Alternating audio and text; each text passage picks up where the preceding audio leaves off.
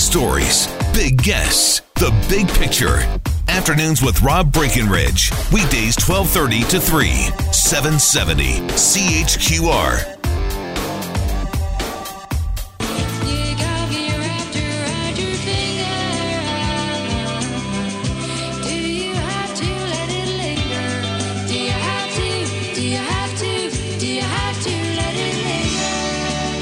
One of the hits from the Cranberries, and they, they were certainly uh, you know a big act in, in the '90s, and, and really a hit in kind of the, the alt rock community.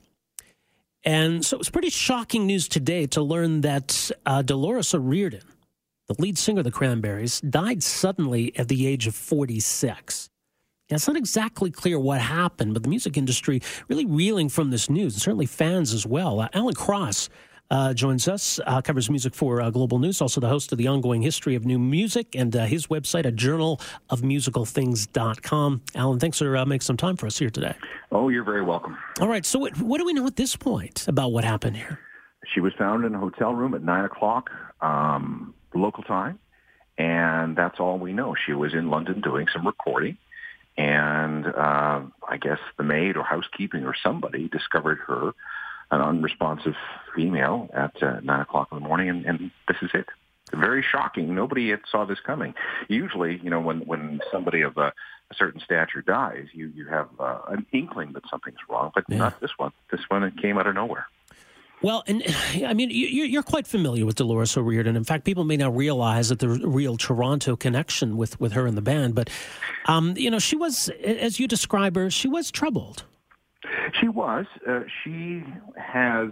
Um, if you go to the Global News website, I wrote something about Dolores, and I found an interview that I did with her back in 2009. She was very, very open and blunt about her problems with mental illness. When the Cranberries took off, she was 18. The youngest member of the band was 16. They sold 6 million copies of their first album, 14 million copies of their second. And basically, their youth died at that point. They spent six years on a tour bus and living at hotels around the world. And that really played hell with her head. She was already prone to depression, and at age 24, Dolores had a, a nervous breakdown. And she's very, very, she was very, very upfront about that, saying that, you know, these, the pressures of, of stardom, the paparazzi everywhere drove her around the bend.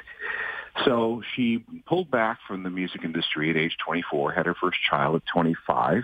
One of the reasons she liked coming to Canada was that she could be pretty anonymous. Uh, we had a radio station, a Corus radio station, right downtown in Toronto at the Eaton Centre, which one of the biggest shopping centers in the country. And we'd often see Dolores just walking around shopping. and yeah. because she had, a, I think they had a house in Mississauga, and I'm, I know for a fact that they had a cabin uh, a very nice cottage uh, north of Peterborough that they spent a lot of time at. That's where Dolores did a lot of songwriting. That's where she did a lot of demoing for, for some of her solo material. She loved to ride snowmobiles. She got chased by a bear once, and she found it all very, very charming um, because her husband, Don Burton, was a former road manager for Duran Duran, and he was Canadian. So that's how they came to, to be here, and that's, I think, why they uh, enjoyed it so much here is because it was quiet. It allowed her to sit in the woods and, and just be herself. It's interesting because when, when people think of '90s alt rock, we think of uh, certainly the grunge scene and you know the, the Seattle sound. We think of the Brit pop sound, but the Cranberries were really neither, right?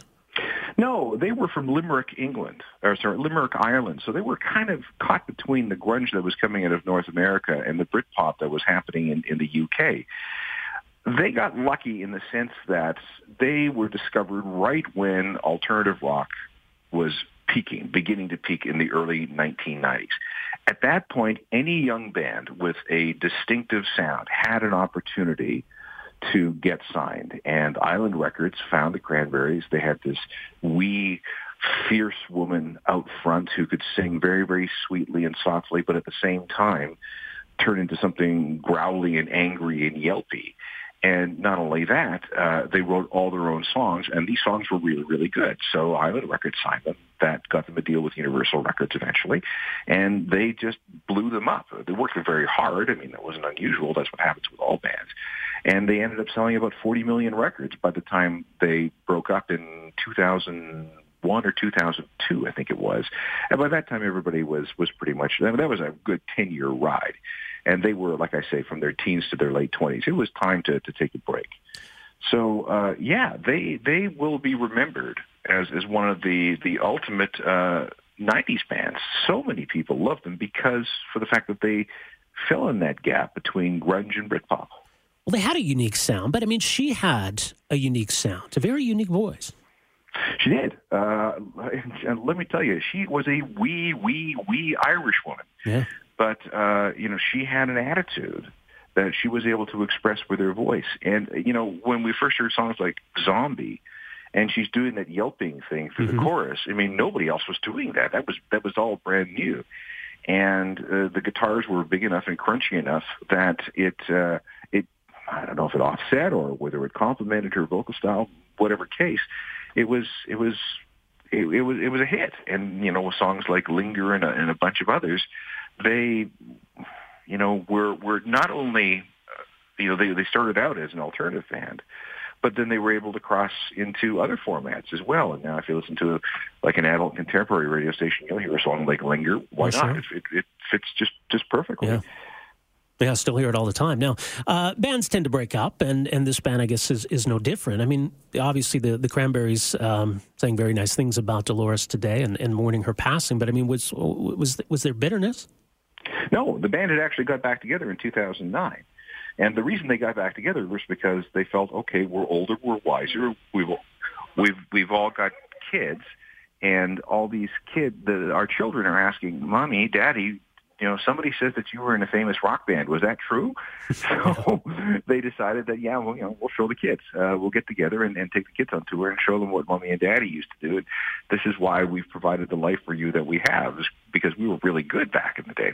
So they got back together in 2009. There were two albums uh, as part of that reunion. There were a number of tours as part of that reunion. In fact, they they were touring up until uh, late last year. They had to cancel some shows though because Dolores had a bad back, and on the advice of her doctor, uh, it was like, yeah, you know, uh, you better call off these shows and maybe reschedule them for 2018. And if you look at any posts or any tweets or anything that had come from Dolores uh, since then, I mean, they're all pretty positive. I mean, she mm-hmm. was in London recording with this other band that she has called Dark, which is D period, A period, R period, K period. Um, and there was there was no indication that there, was anything wrong. Uh, everything seemed to be going fine. Um, she actually had spent, from the looks of her tweet, she had spent part of uh, December in Canada visiting some family and friends. Really sad. Um, 46 years old. Uh, uh, Alan Cross, we'll leave it there. Uh, your piece up today at globalnews.ca is mentioned and more at a journalofmusicalthings.com. Appreciate it uh, as always. Thanks for joining us here. You're very welcome. All right, that is uh, music writer and historian Alan Cross. Uh, sharing his thoughts on Dolores O'Riordan, confirmed uh, passed away at the age of 46. Really strange. You know, as he mentioned, you look at her Twitter account, she tweeted on January 3rd, uh, holding a cat uh, in a picture. Bye bye, Geo, we're off to Ireland.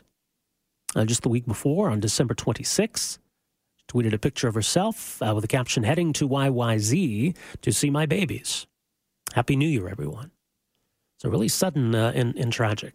The Cranberries official Twitter account uh, says, quote, we are devastated on the passing of our friend Dolores. She was an extraordinary talent, and we feel very privileged to have been part of her life from 1989 when we started the Cranberries. The world has lost a true artist today.